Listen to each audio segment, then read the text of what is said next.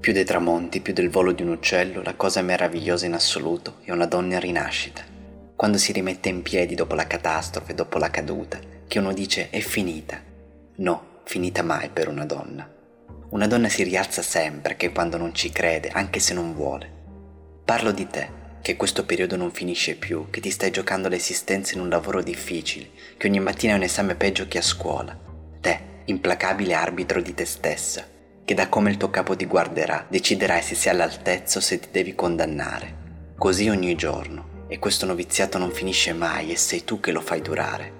Oppure parlo di te, che hai paura anche solo di dormirci con un uomo, che sei terrorizzata che una storia ti tolga l'aria, che non flirti con nessuno perché hai il terrore che qualcuno si infiltri nella tua vita.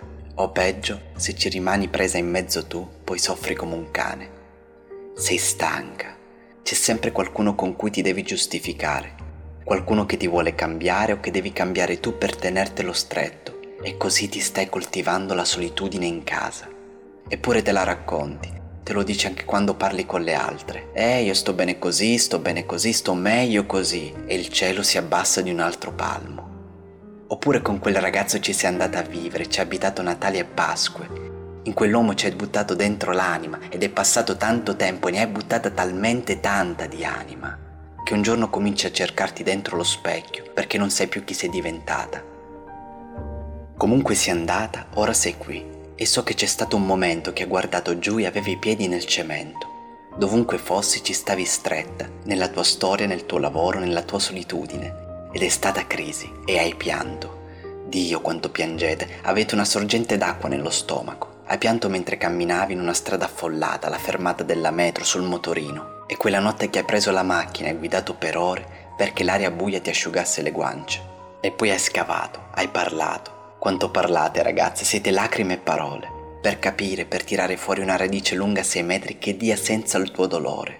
Perché faccio così? Com'è che ripeto sempre lo stesso schema? Sono forse pazza? Se lo sono chiesto tutte. E allora vai giù con la ruspa dentro la tua storia, a due, quattro mani, e saltano migliaia di tasselli. Un puzzle inestricabile. Ecco, è qui che inizia tutto, lo sapevi? E da quel grande fegato che ti ci vuole per guardarti così, scomposta in mille coriandoli, che ricomincerai. Perché una donna ricomincia comunque, ha dentro un istinto che la trascinerà sempre avanti. È un'avventura ricostruire se stesse, la più grande. Non importa dove cominci, se dalla casa, dal colore delle tende o dal taglio dei capelli. Io ho sempre adorato donne in rinascita, per questo meraviglioso modo di gridare al mondo sono nuova, semplicemente con una gonna a fiori o con un fresco ricciolo biondo. Più delle albe, più del sole, una donna in rinascita è la più grande meraviglia per chi la incontra e per se stessa. È la primavera a novembre, quando meno te l'aspetti, quando meno te l'aspetti.